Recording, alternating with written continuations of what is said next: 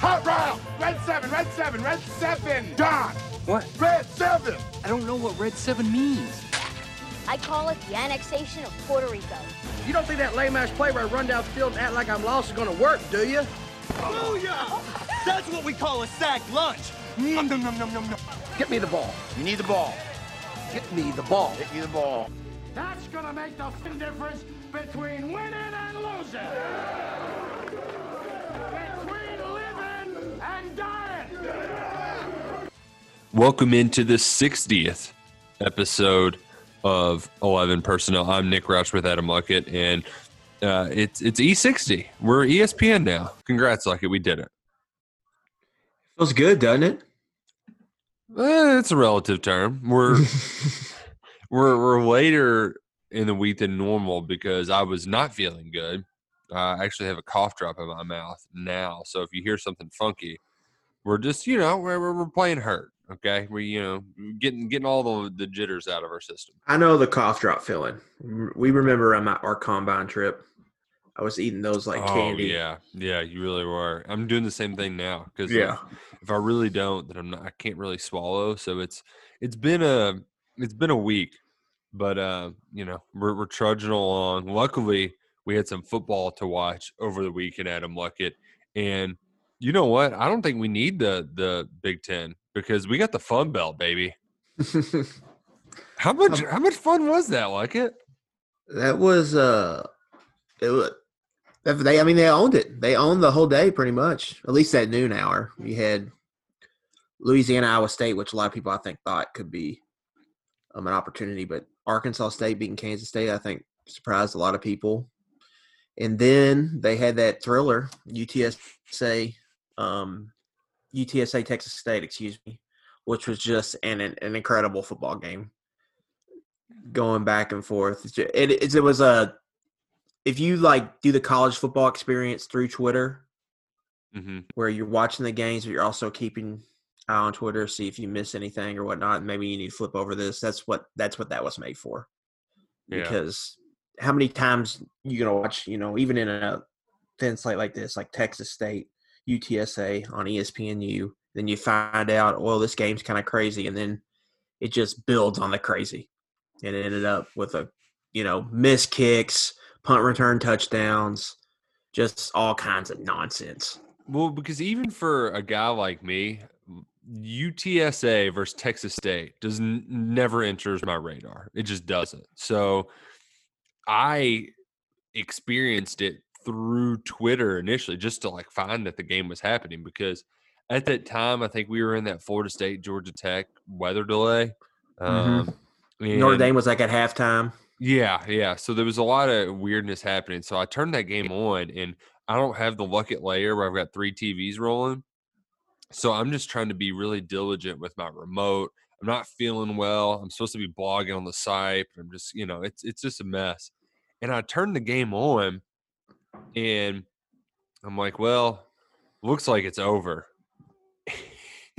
They gave up a ninety-one-yard punt return I know. with a minute left. A minute Broke like left. eight tackles, yeah.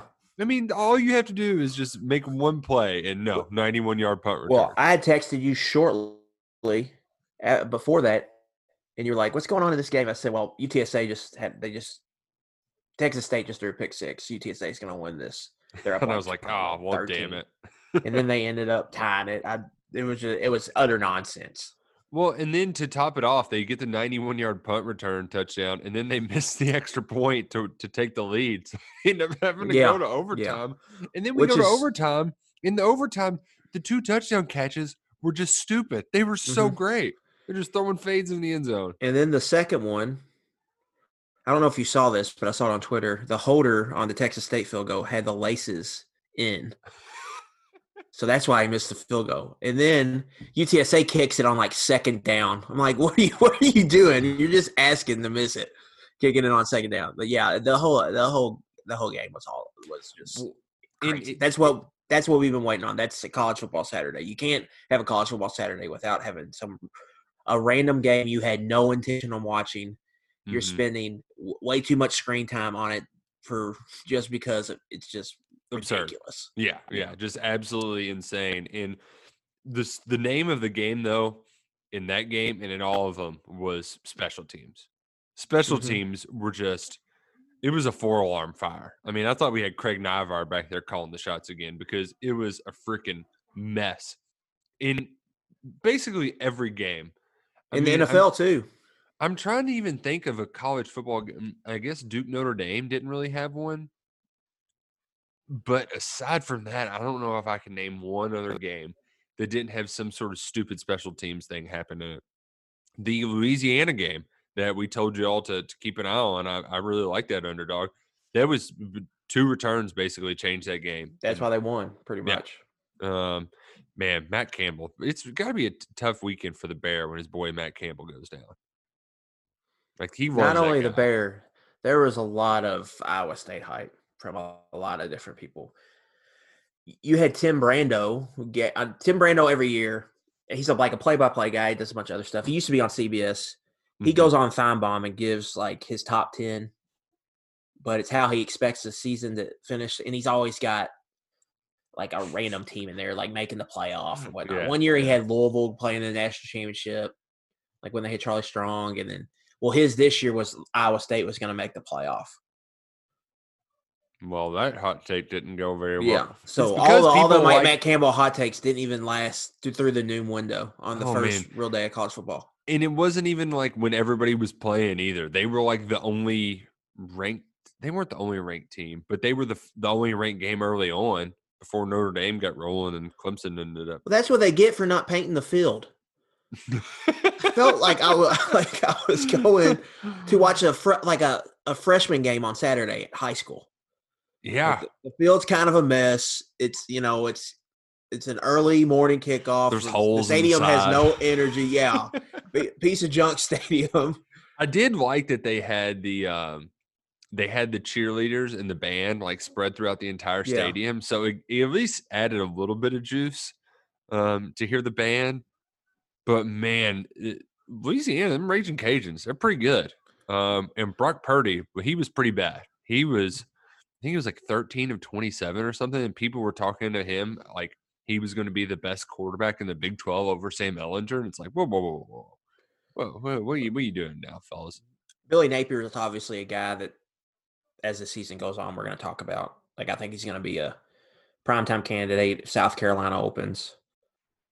So I, I don't think he's the real story here. We knew, like, what he had cooking. The story was just um, Campbell's star, I think, being dimmed a little bit. Yeah, yeah, I think you saw a lot of people kind of got ahead of themselves on him where he pulled some upsets early and kind of got anointed as, you know, the next guy. But when you take a deeper dive into what he's doing, this is kind of what he does. He's oh and five, oh and nine, I think, against Power five opponents in September. True. They get out to really slow starts. He has yet to beat his rival because they play Iowa every year, like second game of the year. Second or third game of the year. So he's yet to beat Iowa.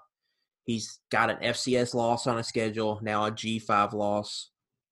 And when you look at Iowa State, this is what jumped out to me, is that eventually, yes, like you need to you need to develop talent no matter where you are. Like you have to get players in there and develop them, but eventually you got to have some recruiting to fall back on. Mm-hmm. They're in the forties and fifties every year. So if you're not hitting it out of the park – developing wise, and you don't have any star talent to fall back on, I think that's what you're kind of seeing with them. Because like you mentioned, the receivers, they just don't have any talent there. That, I mean, that watching them, that's all it is. Like they cannot get open against a, a good team, but they cannot get any separation. Purdy was never throwing to any guy. I mean, everybody was blanketed. He was trying to throw to. And yeah. P F F had a stat today that said all his balls were, like none were uncatchable. Like he gave his guys chances. It's just they, they couldn't get it, any separation. And then that's crazy. They, their tight end is an All-American who was out for that game. Hmm. So really, when you look at Matt Campbell, I just it's just what I've kind of thought in my head.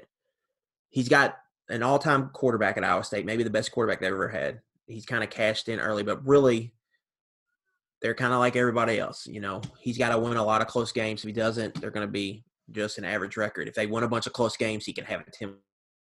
But the expectation have gotten out of whack for him, because if you look deeper and just look at, you know, just the base talent, what he's bringing in, he just he just doesn't do it for you. Like you should be able to recruit better than what he's done. And I think and we're seeing from him, sometimes it's better to leave right away as soon as your stock's hot. If not, you can get kind of stuck at a place. And, and that could happen to him at Iowa State. It, it certainly could. Um, and you know what? Is is Ames that bad? I don't know. I've never been there. I've never been to Iowa. Have you been to Iowa before? No, that's – I have a list of bucket trips I would love Kentucky to take. Up there is Iowa City, mm-hmm. Kinnick Stadium. Yeah. Do the Virginia wave.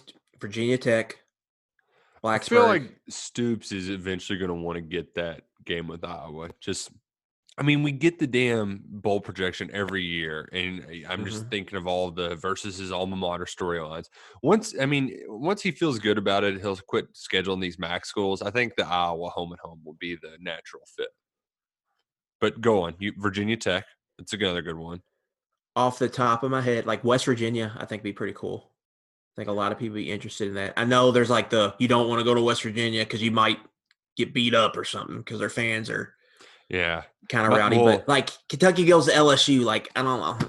Yeah, right, right. Um, my dad went to that, the Pat White game whenever Louisville was up real big yeah. and then they lost in three overtimes. And, uh, you know, he had not like horror stories that happened to him, but like, he's like, yeah, you know, you got West Virginia fans and they're cussing you out during the national anthem, you know, and they, they used to sneak. Part of that, I think, is just us being around Louisville fans so much. They talk about it like it's. Oh, yeah, yeah. Like it's they, going, like it's walking through Lucifer's Rutgers. Lair or something. Yeah, like, come on. This this is this ain't Rutgers. This ain't Piscataway. You aren't going. Right. Hell, even Hattiesburg, I bet, was, you know, mm-hmm. like the jungle for them. They're used to going to the Liberty Bowl where Memphis has, mm-hmm. you know, seven hundred fans. Right. Um, Those like, are just three kind of regional, I think, I think be cool to go to. And from a Kentucky standpoint, mm-hmm. I think you could have, have pretty good expectations maybe going in there and win. But, like, I think Iowa City just seems cool. Madison, obviously, Wisconsin. Yeah, to go jump to around. Brando. Yeah, yeah, and there's, you know, obviously there's a bunch in the Big Ten. Like, you go Happy Valley, Michigan, obviously well, Ohio State. Big Ten, they're playing football. Congrats, Donald Trump, you did it. President saved football. Adam Luckett, what would you like to say to our president for bringing this football back? Well, first off, I, I got to mention this. Did you see Heather Denich's latest tweet? Oh, the, the Pac twelve is coming back too. No, nobody yeah. cares Pac twelve. Like, dude, seriously, nobody cares. Like, oh, we, we won't get to see Keaton Slovis uh, lose to Utah in the Pac twelve championship and, like, ruin their chances of – no, actually, they wouldn't use the – they wouldn't lose to Utah because Utah loses in the Pac twelve championship. So they would lose to, like, Arizona State or something weird. Or like, oh, we can't see that. Like, oh, sorry. Hey, I, I'm all for it. I just say think there need to be some ground rules. Like, you cannot play a game before ten p.m. Eastern Standard Time. Ooh, you either play it, it's either after dark or it's a m. So it's yeah. like eight a.m. You the get the big eight a.m. kicks. Yeah. Big noon kickoff. Yeah, there you go.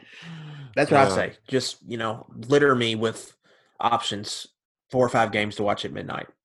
I mean, please. How much of this really was just they saw other people playing and they're like, oh, damn it. Well, Nick, they under uh, they just underestimated the player movement on this, and coaches not falling in line and athletic directors yeah, making noise. Yeah. I think they just assumed that coaches were going to be like, oh, we got a year off. We're going to be fine. Like, no, well, that's not how football coaches work. They, think, they had too much time off yeah. as it was. They misread the room, obviously. And part of the decision, like we remember back then, like forty and Thamel were tweeting out, delay is imminent. College football season will be canceled. Like down that August Saturday, whatever that right. was. Mm-hmm. And, you know, that was a That was a dark afternoon for a lot of people. But then S E C came out and was just like, no, we just announced. Because that was literally like right after the schedule, right after we got the S E C schedule. Yeah, I think. Yeah, it was that week. So S E C's I, we, like, no, we, we're no. Because we got the ready. Friday – we had the Friday news dump on the opponents. Yes. And then the following yes. day it was like, college football is never being played again. Yeah. They just didn't read the room right. They thought they would be a trendsetter, a leader. And they just got blowback. I think a lot of it, like, I think Nebraska had a big part in this. From the get-go, wow. they were like. Wow, Nebraska. Good job, Nebraska. they, I mean, but they were the first, first one to really, like, back down. It wasn't just the coach. It was the athletic director. It was the president. It was the, you know, their media there. I mean, they, they really kind of stood firm. And I think that gave other people confidence to speak out in from a Big Ten standpoint. But overall, Warren just, he didn't, he didn't read the room. He just kind of, he made a big decision and thought everybody would get behind him. And that's just not how it worked. Now, there's obviously a lot more to play in the Big Ten because you, like Michigan and Maryland, I think from a COVID number standpoint, they're still in like pretty bad shape. Mm-hmm. As a state. Um, so there's more of that at play. And there's obviously there were schools that came out and said that they didn't want to play pretty much, was like Minnesota, Rutgers, Michigan State. So there was more. It's not – whereas the S E C, I think everybody was pretty much all in on playing. So there there was a little bit more of that at, at play. And obviously we, we can get into uh, what uh, the POTUS did, whether that helped or not. Dan Wilkins saying it didn't. So if he's saying it didn't – oh, then it definitely did. You might have to run with it. My favorite thing was that they had like the parents like foying and suing over how it went down. And then you had them show up outside of Big Ten headquarters. And like, honestly, I, I don't I'm, think that really had much. I think it's more just the players and the coaches and the men, like, no, the, the school's not falling in line with what the commissioner says. And make the commissioner makes a ruling. Well, it's supposed to be like, all right, he, he's like the face of our, our whole corporation here. We don't want to embarrass him, so we'll fall in line with whatever he says. But this time it was like, no, no, no, we don't, no, we're not cool with this or whatnot. Well, it was like um, whenever the S E C voted to go to a conference-only schedule, and you had the one dude from South Carolina just like, I, I think we should play Clemson still, where – yeah, even that was frowned upon. Like, that's how much, like, that was frowned upon, and that was really just a symbolic gesture. Whereas, like, there were three teams that were fighting against us from the get-go, uh, and, and many more that kind of quickly hopped on board. So, I, either way, like, I, I don't want to spend too much time on it because, frankly, I've I checked out of the story like a month ago. Uh, Long story short, they rushed to a decision. Mm-hmm. When instead of just waiting their hand, they should have known the United States of America is a football crazy country. And as soon as football start being played, the people in those pockets that you stripped it of are obviously going to have some pushback for that. And so uh, I think what the testing most, obviously helps. Yeah, yeah, and all that stuff's the, fine and, and well. But really what I'm uh, – That that felt like it was more of like the Big Ten. They never really planned on playing. They just made up kind of excuses along the way. They thought they were going to be the trendsetter. That they'd be better safe than sorry. Uh, now they they at least do have some medical things to say. Oh, look, it, it changed for us. But uh, I'm not buying it. What what I'm most looking forward to out of all of this, Luckett, is for a undefeated nine win Big Ten team to argue they deserve to be in the playoff over a nine and one, either Florida or Georgia, who's like a one-loss S E C yeah. team who didn't play in the S E C championship. That's I, that's what I'm really ready for, is the disparities in the games they're playing, and just like hell, even the A C C, they're going to end up playing eleven games. So I, I'm I'm excited for those playoff arguments. What happens if Ohio State has to miss three games for other teams' COVID outbreaks or something, and oh, they're six and zero? It's going to be such a mess. Yeah, it's going to be such a mess because, like, I mean, we've already seen in the A C C, they rearranged the schedule this weekend. Uh, Virginia, Virginia Tech were supposed to play. Mm-hmm. Uh, they got moved back, and hell, Virginia wasn't even going to be able to open their season till like October. So they they moved up their game with Duke to, I believe, next weekend, so that they would. Luckily, the A C C at least was smart enough to act uh, quickly.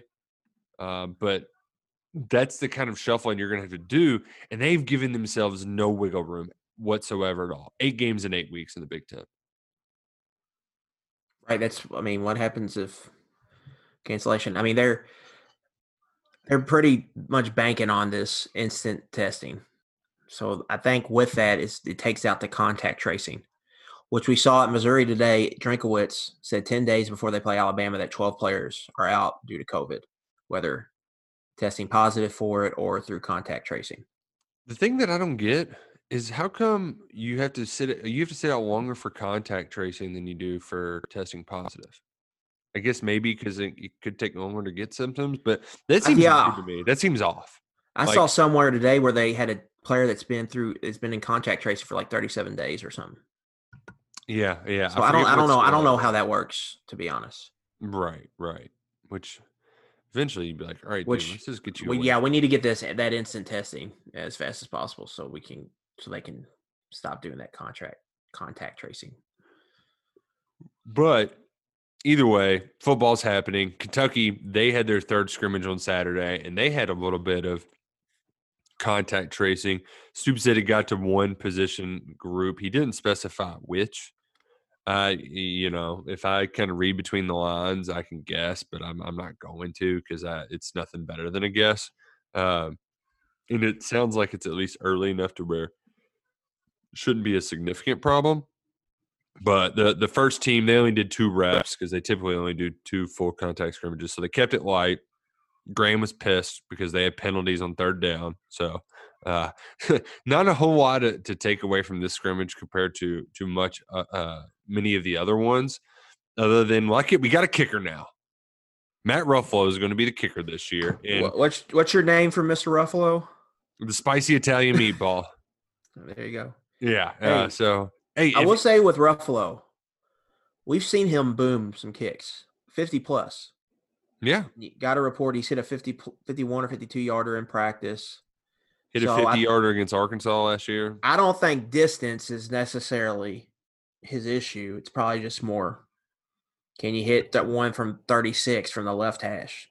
Well, and really the only bad miss I remember him happening was when he came in cold against Mississippi State. Yeah. And he hit one off the left upright. And, like, you know, I, I think that was his first kick of the year. So, yeah. like, I, I can't even blame a kid for coming in. He missed in. a couple extra points, too.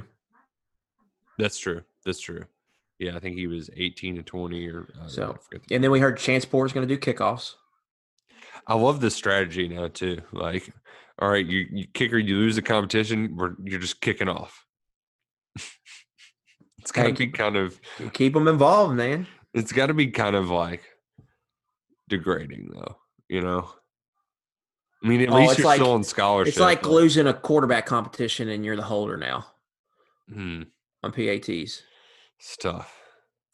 It's real, real tough. The the other kind of good the good news we got was that Austin Dotson is seeming like we, you got you got a couple of guards to work with now because Austin Dotson – has emerged, and he talked to the media yesterday, and he is a good old Belfry boy. And I, I think whenever fans hear from him, he really, really fits the the culture of the Big Blue Wall. Yeah, it's, I mean, it sounds like they got a lot of guys. They, they keep throwing up names. We've heard Quentin Wilson a lot. Mm-hmm. Obviously, Kenneth Horsey right there.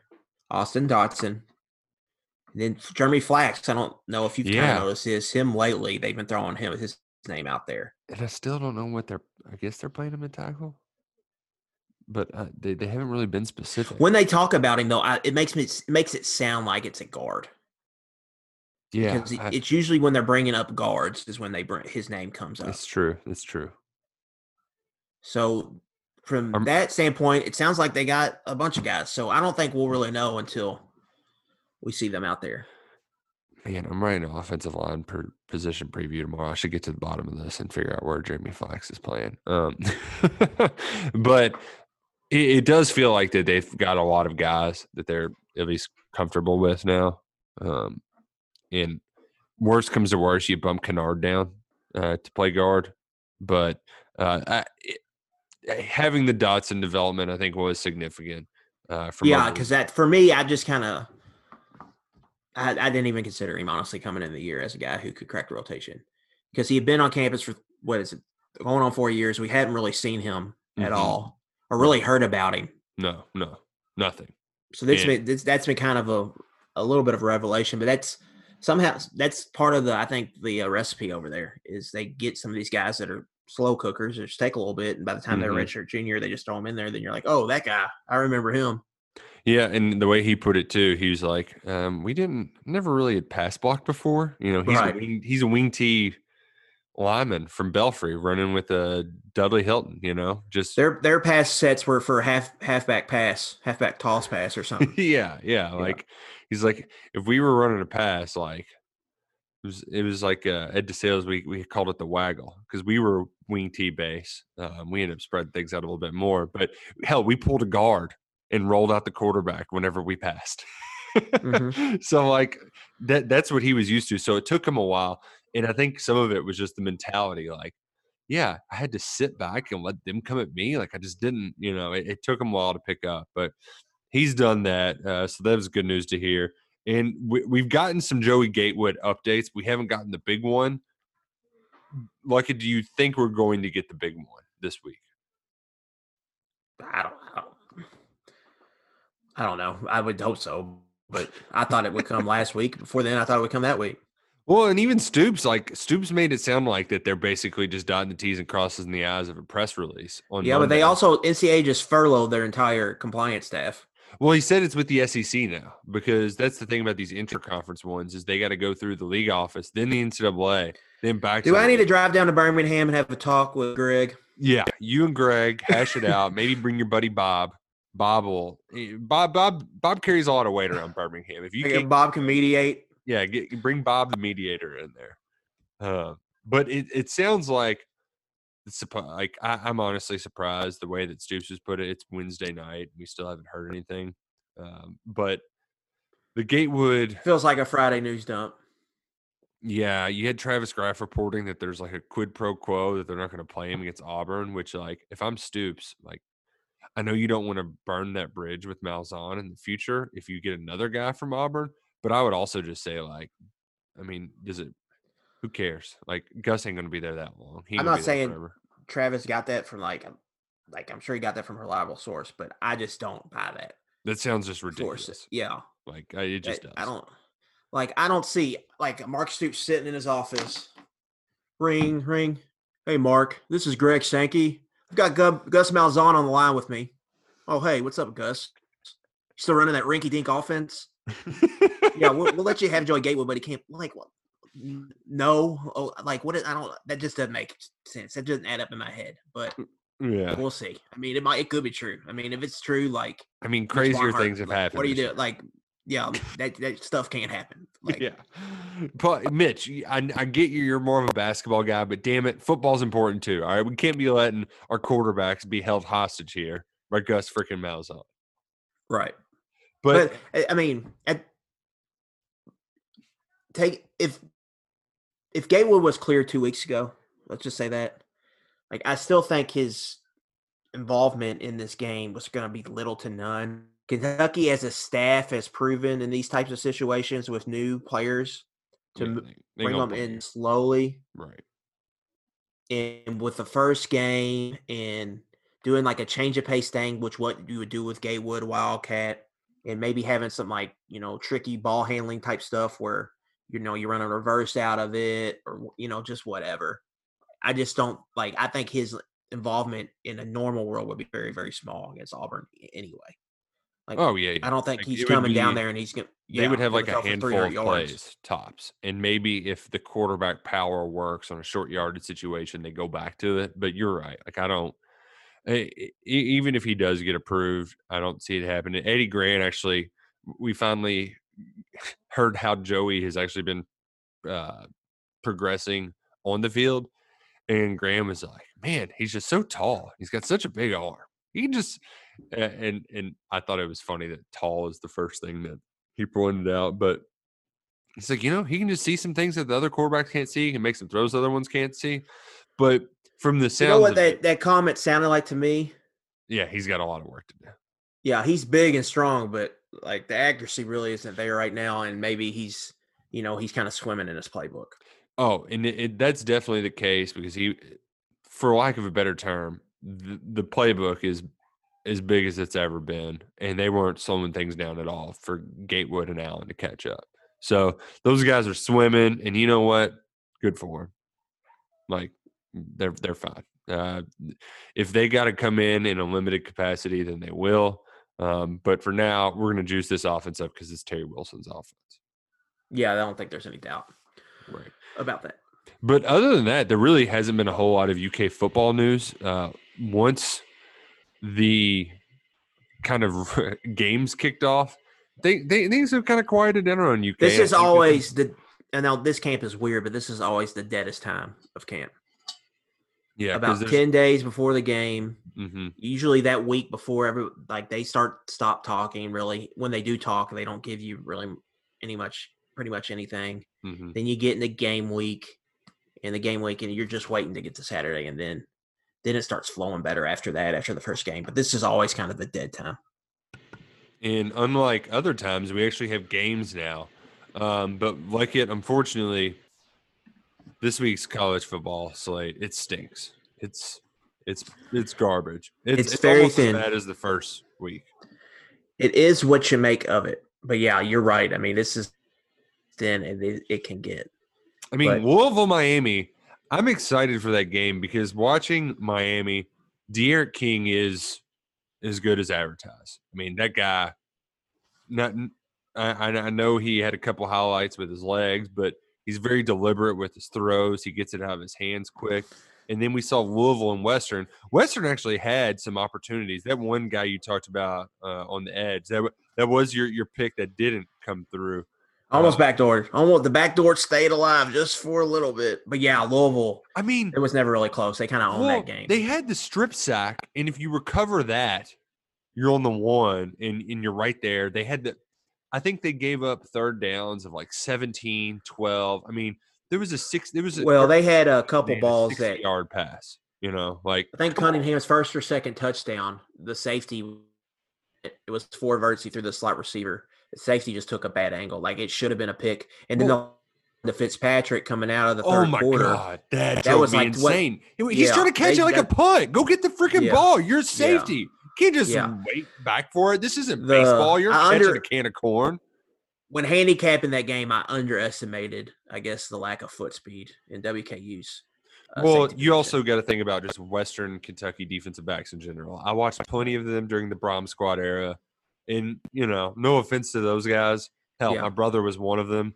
Mm-hmm. Not always the best, especially against Louisville's yeah. offense. Which, by yeah. the way, we got to talk about Louisville's offense because what a crock of shit that is. My goodness. I they are just – it is so frustrating to watch people get excited about Louisville football because it is the least deliberate offense ever. It's just like let's shake it up and see how many fifty-yard plays we can get.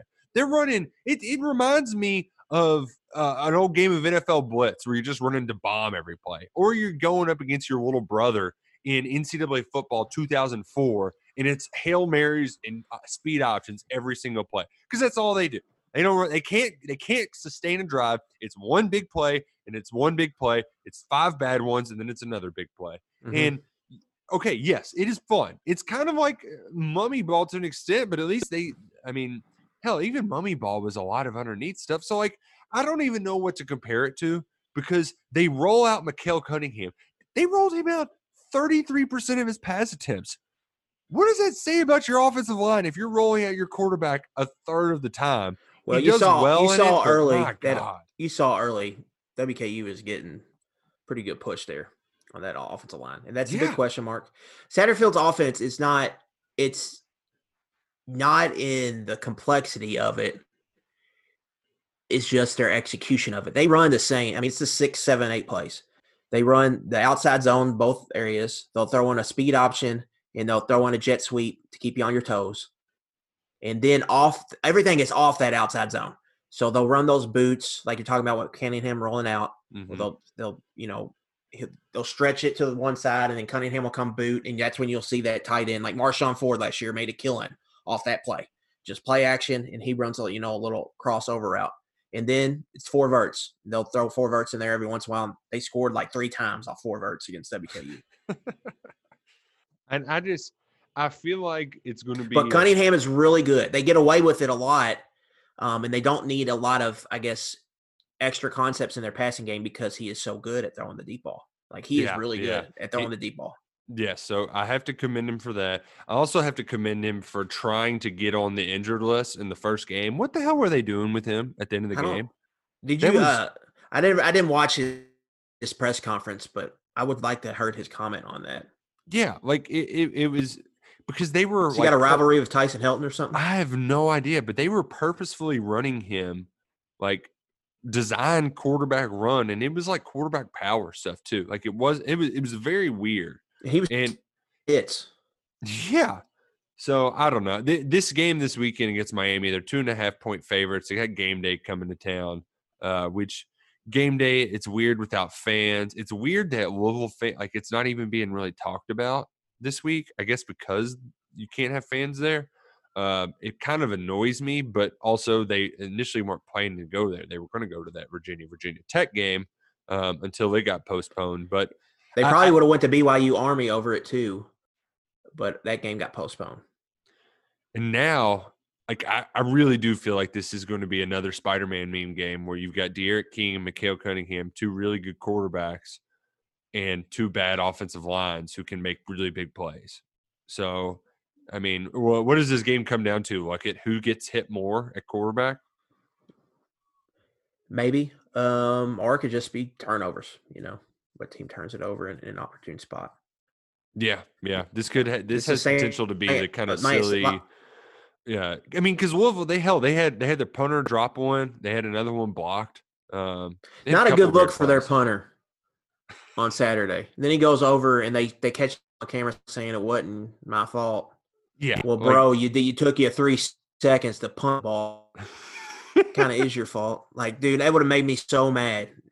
Like, I was his teammate. He also had, like, the long hair going. You got one like, job, bro. Like, it was a real – Put the ball on your damn foot. You're backed up on the end zone, dude. Get in a hurry and get rid of the damn ball. I, I don't know. I know. I know. You think Mangus will that, say he's like, uh, loop, better than Max Duffy loop, again? Won't take much, man.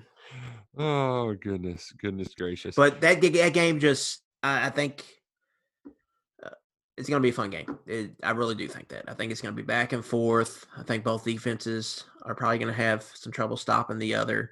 Now, Miami does have more. It's just, can they put together? I think both of them looked pretty good last week. All things yeah. considered, when yeah, you consider everybody else, they both handled their business against inferior competition, against competition that has got some saltiness to it. Like, I think U A B and W K U are both solid yeah. football teams. They're, they'll be so nasty. Seeing them go, go at it, I think it's going to be a good game. I, uh, but Louisville's got to prove it can. Uh, it couldn't put really punch up last year. Like the teams it beat were all teams kind of around them, but when they play teams with a pretty significant talent advantage, mm-hmm. they got their doors blown off.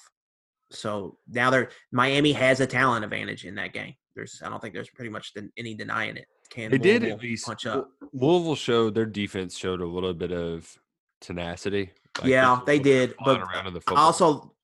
Also, W K U ranked like one hundred eighteenth in offensive efficiency last year. Dude, how bad was that quarterback too? That quarterback has a has a rag arm. Jesus, man, so, that guy. Right, the he, passing game was fifteen yards and in.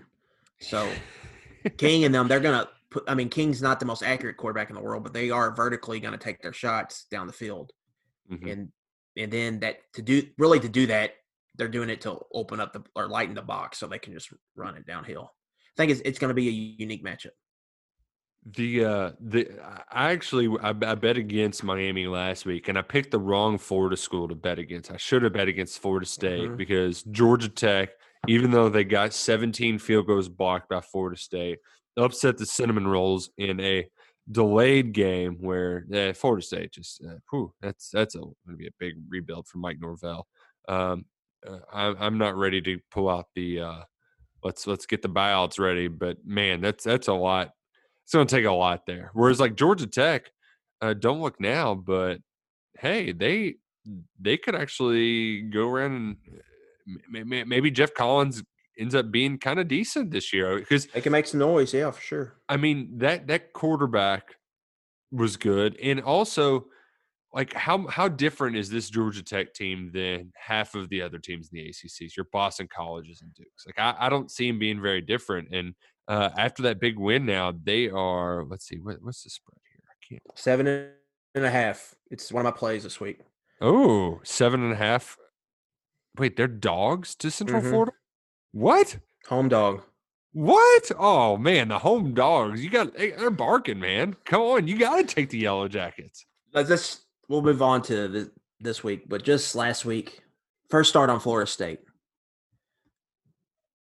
Like, they have recruited at, you know, top fifteen, top twenty level the last couple of years.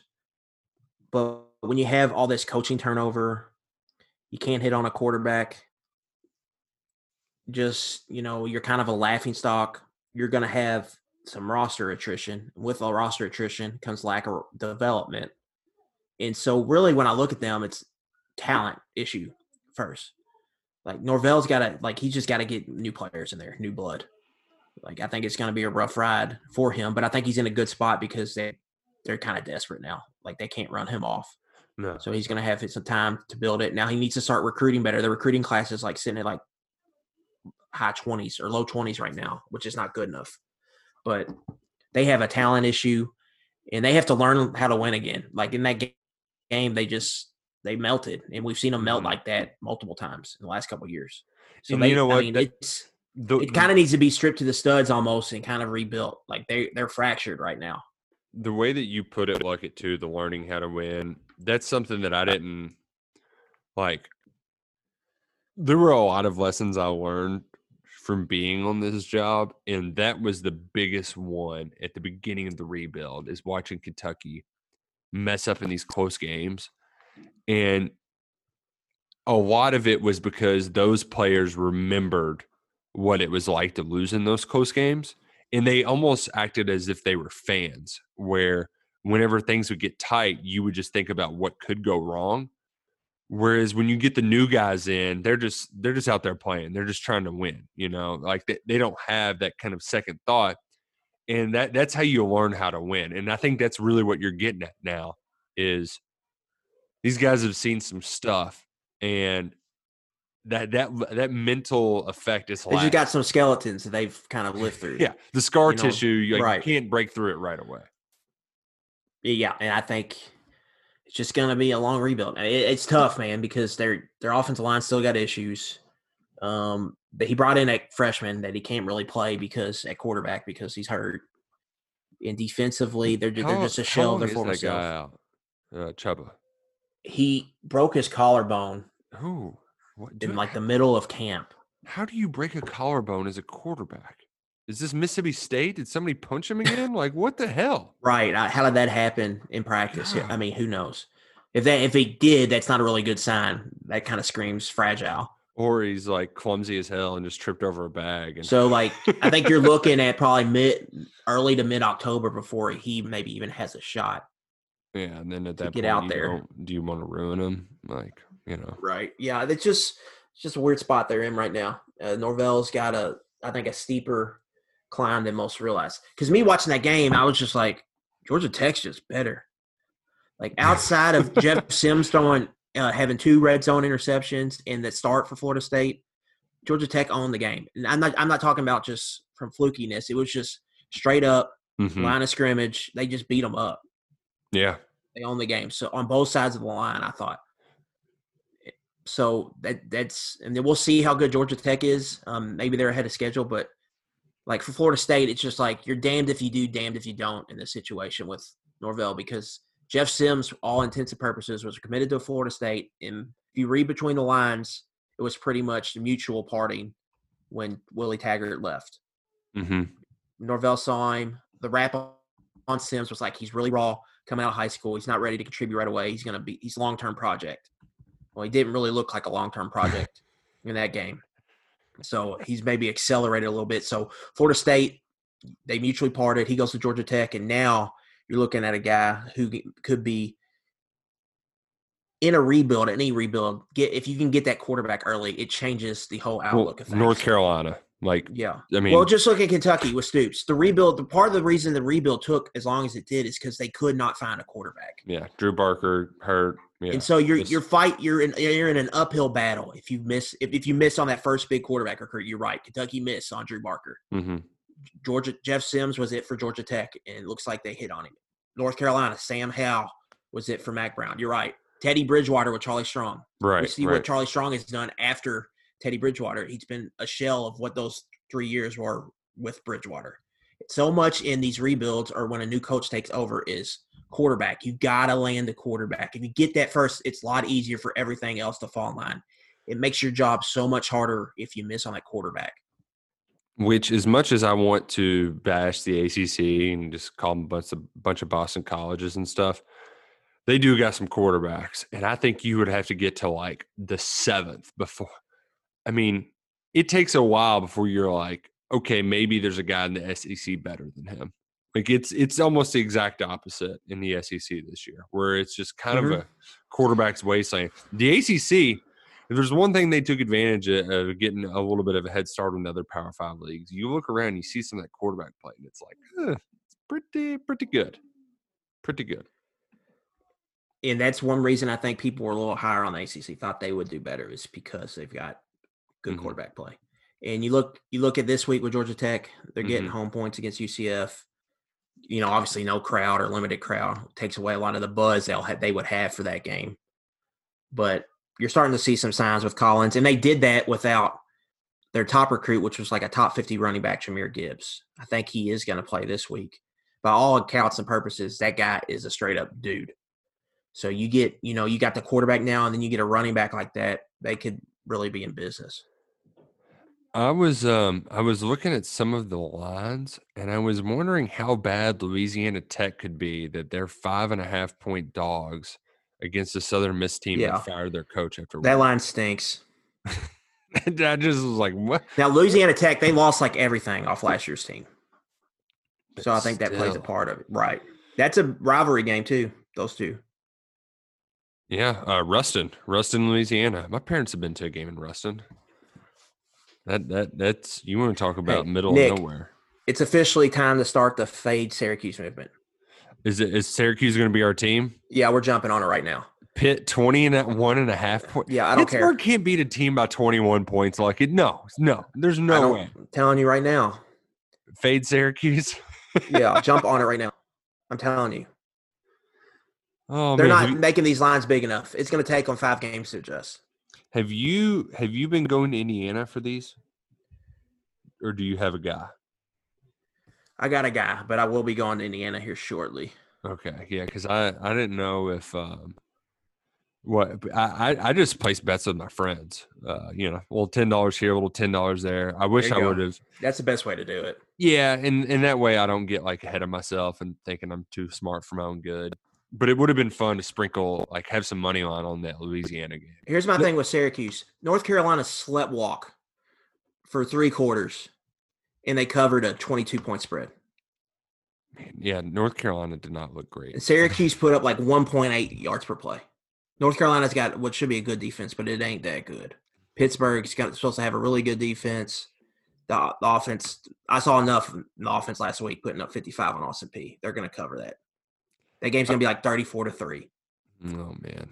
Thoughts and prayers to, to Syracuse. We're starting to fade the Syrac- fade yeah. Syracuse movement. All the, all, the writing's been on the wall with that. I just all needed right. to see it in person before I got on it. All right. Well, we're hopping on. Fade Syracuse, everybody. That's free money. Doesn't matter how big those spreads are. We are fading the absolute hell out of Syracuse. Uh, I, I don't I, – I, I, I liked a lot of dogs last week, Luckett, but I really can't say I do this week at all. I don't, I don't really see any in here. Well, there's a lot of home dogs on the card, so that what it, that's going to go one of two ways: either they're all going to get hot and hit, or it's going to be a chalk week, which would be boring as hell. Yeah, Louisiana's uh, in a tricky spot, man. Yeah, that's that's a lot of points against a conference team on the road, a conference team that should be kind of. And they run a triple option here. Like that's a it's a weird offense. Well, that's not Georgia, Georgia Southern, Southern. It's Georgia State. Oh, States who they're oh, I'm getting my Georgia S's mixed up. It's all right. It happens. But, but either way, like you, I think that's a weird spot for them. Yeah, and especially after you get lot. the big, you get the big win uh, mm-hmm. on the road. You know, that's that's an easy kind of come down kind of game. Uh, I'm also Troy. Uh, they they are is it road dogs? I just had it pulled up. They're they're a road favorite. They're a road favorite. Three and a half. At, that's another game I like. Tell me what you're thinking on that, and then I want to tell you what I'm thinking. Well, I don't know Middle Tennessee's personnel, but I know they'll spread it out uh, mm-hmm. and, and try to put up a bunch of points. So are you, you thinking the over? No, I'm thinking this, okay. Middle Tennessee opened the season against Army. They got the crap beat out of them. Like, they got beat like no one should get beat.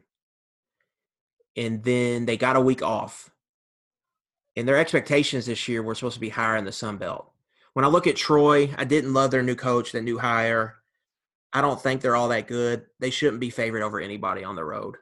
So I'm going to take those home those points with the home dog. Right Suck there. It, Trojans. You're like going it just down.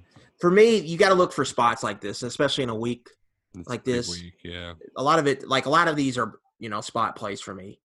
Like Baylor, Georgia State feels like a good spot. Middle Tennessee feels like a good spot. Georgia Tech at home feels like a good spot. Pittsburgh, because we're fading Syracuse. Yeah, I mean, Baylor Houston should be a good game, but like uh-huh. I don't. That's two unknowns about that team because Houston tanked yeah. last year, and Baylor's got a new staff, and they lost so much off last year's team. Yeah, um, and can you trust Notre Dame to beat anybody by twenty-five and a half points, even if it is a rebuilding South mm-hmm. Florida? I don't know. Um, so not. An, I feel like there's not a whole lot of opportunity this week, but next week, whenever the S E C joins in and you get more, you pretty much get full slates from all three of the power conferences. That's when I think there's going to be some some wonky spreads that you can really take yeah. advantage of. And you, next week's noon slate, just look ahead a little bit, is packed. Pretty stacked. You got Kentucky, Kentucky Auburn, Auburn, S E C Network, Florida Ole Miss, Oklahoma, Kansas State, I think, Louisville, Pittsburgh, and there's another one. I mean, there's, pretty, there's five pretty good games at noon. Right, big big noon Saturday. Big noon Saturday. Well, Luckett. Uh, oh, there was one other thing I wanted to mention today.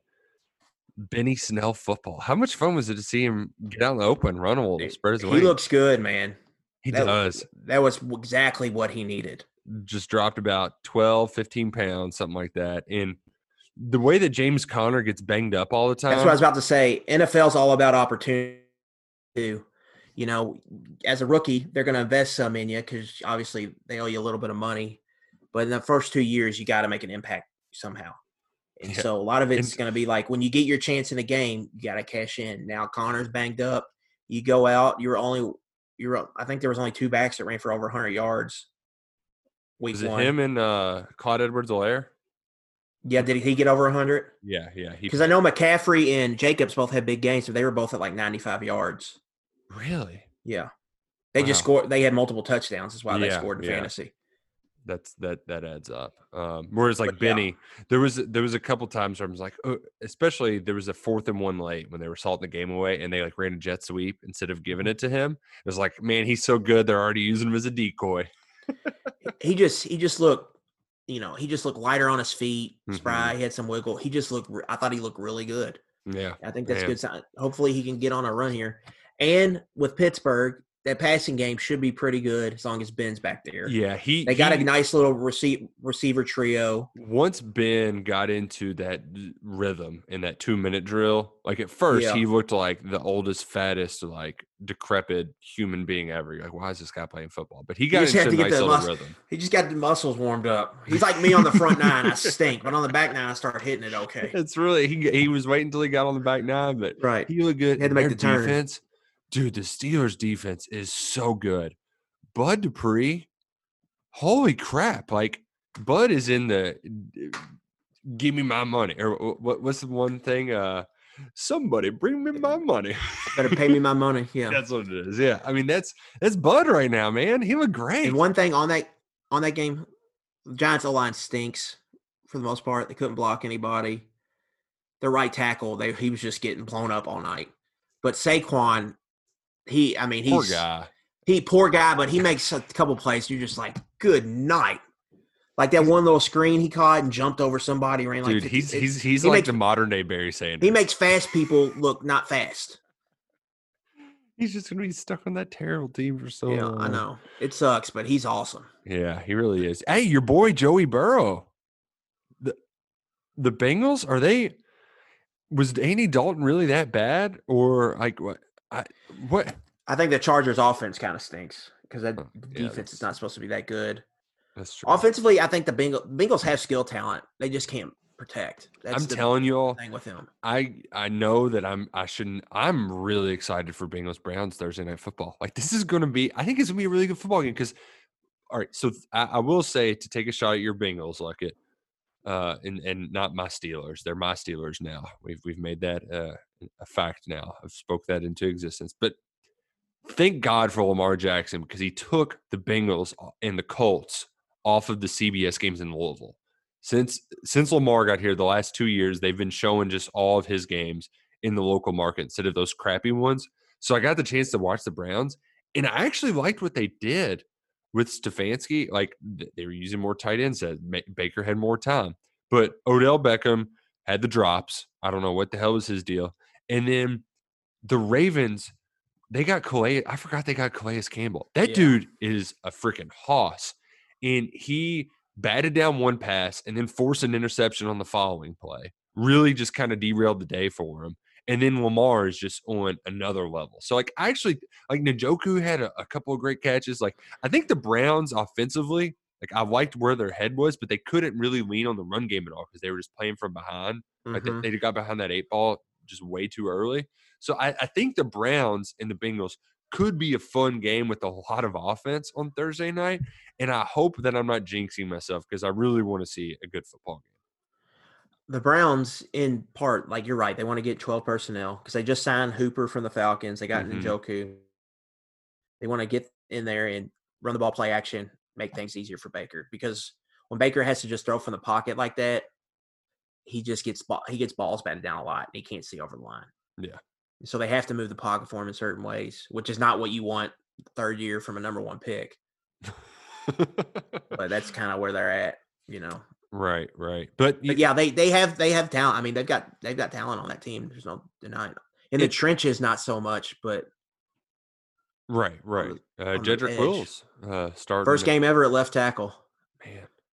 He's got to go up against Calais freaking Campbell. Yeah, he had a rough outing. Yeah, that's that's tough. But that should be a good game. Um, the N F L is the the the thing that I noticed, like, just from watching all day Saturday and all day Sunday, like, I love the hilarity of college football, but it's so much fun to watch people who are just the best in the world at it. Like, Aaron Donald was just throwing dudes around. Like, right. That guy, he's just on another level. Lamar Jackson just put his middle fingers up to all the people who said he couldn't throw, and he's just out there dropping darts. His only bad throw was uh, the, uh, the Clarks or whatever his name was, caught like a one-handed grab and kind of bailed him out in the back of the end zone. They're tight end. So, like, watching some of these guys operate, it's it's just a blast. Uh, and frankly, I'm just you can't tell looking. I'm just so happy football's back. Yeah, it was fun. This weekend was fun. Seeing Red Zone was great. Oh man, and we get to do it all again this weekend, and then the next weekend. This is, first, weird. This is like the only night without football or sport. I know, but first, but first, Pikeville Belfry Friday night. Yeah, Pikeville's got a quarterback who's a stud. Mm-hmm. Uh, In Belfry, you know, they're going to run that wing tee down your throat. So that's that should be a good game. How much fun was the Frederick Douglass North Hardin game? My God. They it took them a while to kick some rust off, and I think Douglass had something like six turnovers. But, man, you were you nailed it. Like, at Lavelle Wright, he played some hero ball. Like, some of those plays he made. Like, there, I, I'm I'm not going to lie, though. I was getting mad because they weren't feeding him enough. I know they got a quarterback with a big arm, but, man. It sounded Lavelle like uh, they were trying to save him for that fourth quarter. Hey, and it worked. Mm-hmm. it, it, the game paid, paid off. off. Um, so that was a that was a crazy game that ended with a crazy field goal. Don't know how that went in, but a nice start to the K S R game of the week. But Pikeville Belfry this weekend should be a good one. Uh, and then th- there was one other. Uh, oh man, I'm brain farting now. Gosh, this is killing me. What else was supposed to happen? Oh, U S Open this weekend. Luckett. That's right. Who's going to win it? I'm rolling with Xander this week. I feel like he's due. Three top fives and three U S Open appearances. He cut it. I think that's really important this week. This this course is ridiculous. Oh, man. The, the rough I... the rough is like two-year. Like, Justin Thomas is going to be in the rough. It's going to be up to his shoulders. And then the greens have all these crazy slopes and breaks on them. So it's gonna it's gonna be carnage, but the that's what the U S Open is supposed to be. That you put on yeah. your K S R golf post, I had in the morning post as well, because it's the most ridiculous video I've ever seen. Where they're in the rough, and it looks just like your normal rough mm-hmm. that you would see at like a public course wherever you play golf. And there's a can of Almer, Arnold Palmer's just sitting in it, Like, it goes to the top of the Arnold Palmer game. How in the hell are you supposed to hit out of that? Mm-hmm. They are, they're worried this week, Nick, since fans aren't there, that they're going to lose all these balls in the rough.